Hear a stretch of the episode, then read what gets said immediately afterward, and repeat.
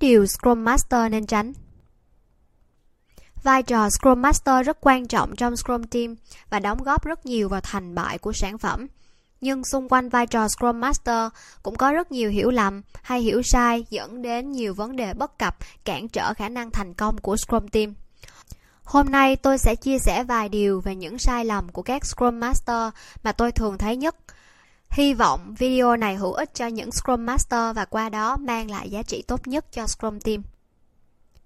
Đầu tiên là hài lòng với hiện trạng, không giúp Scrum Team liên tục cải tiến. Công việc của một Scrum Master là phải luôn hỗ trợ và hướng team đến những thay đổi tích cực. Đó là lý do cuối mỗi Spring, Scrum Team đều có buổi Spring Retrospective. Việc liên tục cải tiến sẽ giúp team càng ngày càng phát huy tiềm lực của mình tốt hơn và qua đó mang lại nhiều giá trị hơn đến khách hàng nhưng cũng có đâu đó những Scrum Master, đến một lúc nào đó, cảm thấy Scrum Team đã đủ tốt và không cần phải cải tiến gì thêm nữa. Điều này là một mối nguy hiểm tiềm ẩn cho Scrum Team nói riêng và tổ chức nói chung. Vì sao lại như vậy? Đơn giản là vì thị trường và nhu cầu từ người dùng không dừng lại ở đó mà ngày càng cao hơn. Vì vậy Scrum Team phải luôn luôn phát triển theo nhu cầu đó để mang lại nhiều giá trị hơn đến với người dùng. Một ngày nào đó, nếu Scrum Team dừng lại và hài lòng với những điều đã có, hay sản phẩm của các bạn không còn điều gì để cải thiện thêm, thì chính là lúc Scrum Team đang đi lùi và sản phẩm cũng sẽ sớm bị thay thế trên thị trường. Thứ hai, tránh né hay cố không để những mâu thuẫn xảy ra trong team. Mâu thuẫn luôn có thể xảy ra trong một team hoặc giữa hai cá nhân trong team.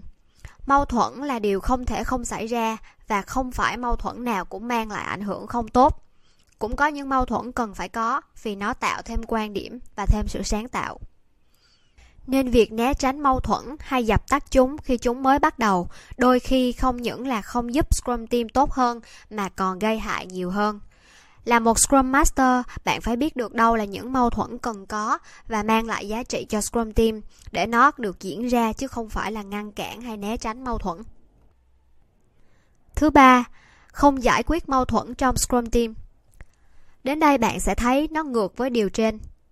Nhưng như đã đề cập, không phải mâu thuẫn nào cũng là xấu. Vậy bên cạnh những mâu thuẫn tốt, mang lại giá trị xây dựng team, cũng có những mâu thuẫn là độc hại và cần giúp team loại bỏ để có thể có môi trường làm việc lành mạnh hơn. Vậy nên, việc né tránh hay không hỗ trợ team để giải quyết những mâu thuẫn này, thường những mâu thuẫn này lại là những mâu thuẫn lớn hơn và không thể giải quyết bởi hai người hoặc bởi Scrum Team sẽ làm cho Scrum Team càng ngày càng chán nản, mất lòng tin vào nhau và ảnh hưởng lớn đến tinh thần. Là một Scrum Master, bạn phải biết rằng đâu là những mâu thuẫn độc hại và cần phải hỗ trợ team để có thể sớm giải quyết. Thứ tư, giao task cho team và quản lý tiến độ. Điều này là một trong những sai lầm phổ biến tôi thường thấy ở những tổ chức chưa hiểu rõ về Agile và có những Scrum Master chưa hiểu đúng về vai trò và trách nhiệm của mình. Những Scrum Master này sẽ làm việc như Project Manager, sẽ giao task cho những ai phù hợp vào mỗi sprint và kiểm tra tiến độ, đốc thúc team để làm theo đúng tiến độ. Vai trò của một Scrum Master là giúp Scrum Team hiểu rõ về giá trị của Scrum, áp dụng và nhận được giá trị từ Scrum. Scrum Master không phải là Project Manager. Thứ năm, dùng việc cạnh tranh lẫn nhau để thúc đẩy năng suất. Sai lầm này cũng rất hay gặp phải và dễ mắc phải. Văn hóa so sánh và cạnh tranh sẽ mang lại giá trị tức thời về năng suất hay một chút tinh thần. Nhưng về lâu về dài, giá trị từ nó sẽ ít lại và để lại nhiều hậu quả nặng nề. Khi Scrum Team chỉ tập trung vào việc cạnh tranh lẫn nhau, kể cả cạnh tranh trong nhóm hay với các nhóm cùng công ty hay cả với đối thủ, mà quên mất việc xây dựng giá trị mà người dùng cần.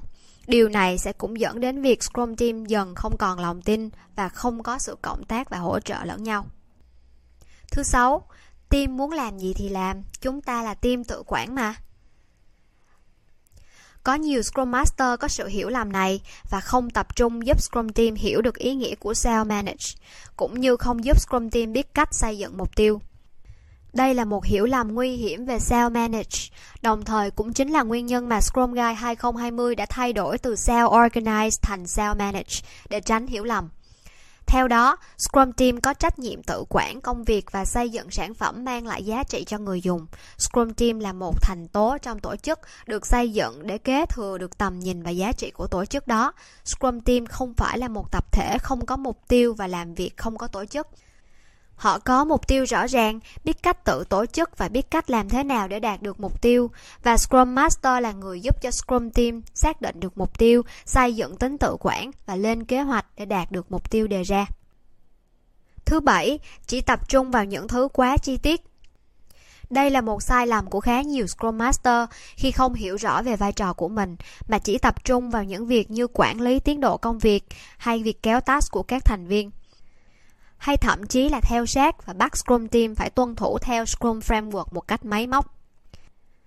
Bạn sẽ còn thấy người Scrum Master này có thiên hướng giải quyết những vấn đề chi tiết trong công việc mà đáng ra là của developers.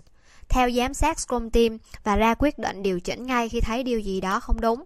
Đặt luôn cả quan điểm và suy nghĩ của mình vào trong công việc của developers hay thậm chí là còn tham gia vào làm cùng. Việc làm thế nào để xây dựng được done increment vào cuối mỗi sprint là trách nhiệm của developers, không phải là của một Scrum Master. Scrum Team sẽ không thể self-manage nếu Scrum Master liên tục có những hành động làm ảnh hưởng đến tính self-manage của team. Và cuối cùng, facilitate một buổi Spring Retrospective một cách nhàm chán và lặp đi lặp lại.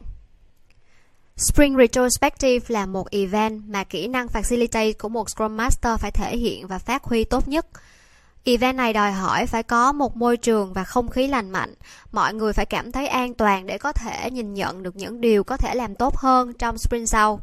Nên việc giúp cho Scrum Team hiểu rõ giá trị của buổi Spring Retrospective là chưa đủ, mà bạn còn phải biết cách thay đổi chúng và làm cho chúng trở nên sinh động hơn và hứng thú với Scrum Team hơn. Vì nếu không, dần già, Scrum Team sẽ cảm thấy nhàm chán và không còn mong muốn cải thiện tốt hơn cho sprint sau nữa. Lấy ví dụ, nếu Scrum Team đang có vấn đề để xây dựng lòng tin hay những vấn đề ảnh hưởng đến môi trường làm việc của Scrum Team, thì việc chọn format là Four Soil Spring Retrospective kết hợp với phương thức Liberating Structure One Two For All có thể giúp cho Scrum Team nhìn vào đúng vấn đề và tập trung làm sao để cải tiến chúng. Điều này sẽ mang lại sự mới mẻ và đánh trúng vào những điều Scrum Team đang cần. Cảm ơn bạn đã theo dõi video. Nếu bạn thấy video của Scrum Việt hữu ích, hãy like, share và subscribe YouTube channel của Scrum Việt để tiếp tục theo dõi những video mới của chúng tôi nhé. Xin chào và hẹn gặp lại các bạn